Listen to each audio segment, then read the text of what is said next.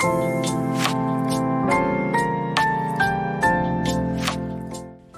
様こんばんは。T&E ジャパンの染谷です。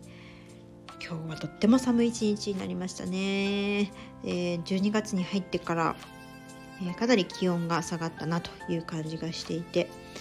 えー、皆さん体調を崩していらっしゃいませんか？今日は、うん、今週の火曜日に開催したハンドメイドビジネス学校の振り返りをしてみたいなと思います。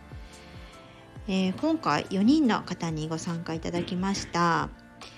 えー、皆さんもハンドメイド作家さんとして、えー、活躍されている方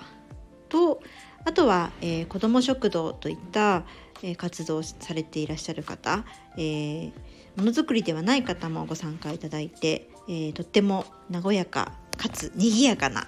回になったなと思っています。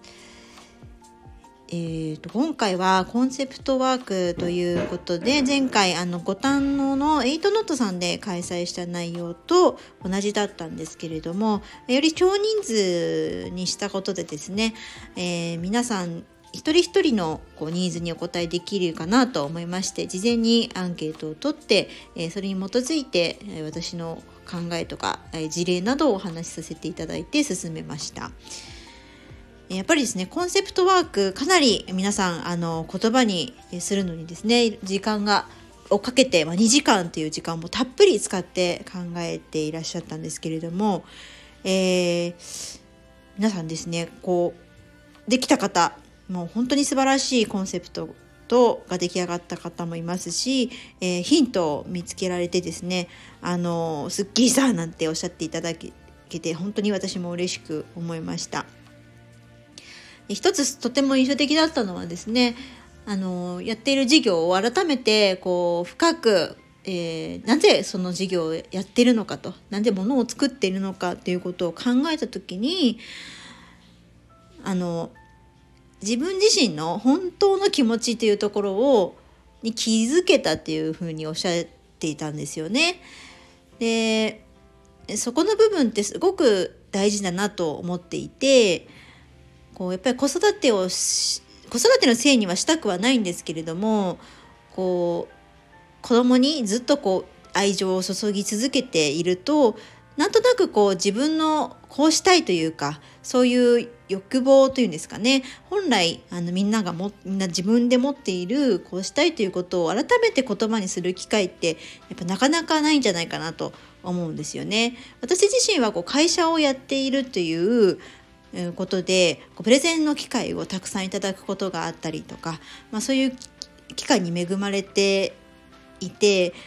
えー、割と会社のことを含めて、まあ、自分がこうしていきたいということをお話しする機会がまあ考えてみると多いなと思うんですけれどもなかなか普段そういうきっかけってない中でですね、えー、ハンドメイドをこう通して自分のやりたい気持ちに言葉にして向き合うということをこう改めてやって非常にあの晴れやかなお顔をねされていらっしゃる方が、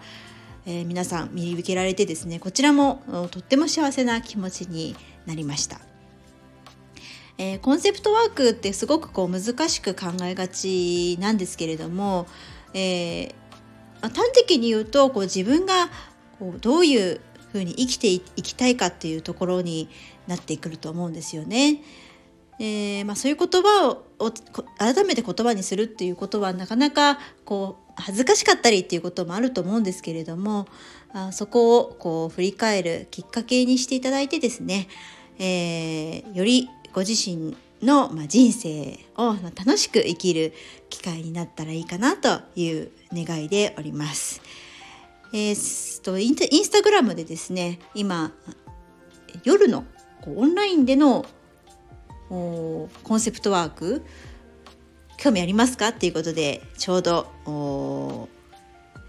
アンケートを取ってたらですね今7割の方が興味があるとおっしゃっていただけたのでちょっと急ではあるんですけれども来週の水曜日にオンラインのコンセプトワークをちょっと開催してみようかなと思っています。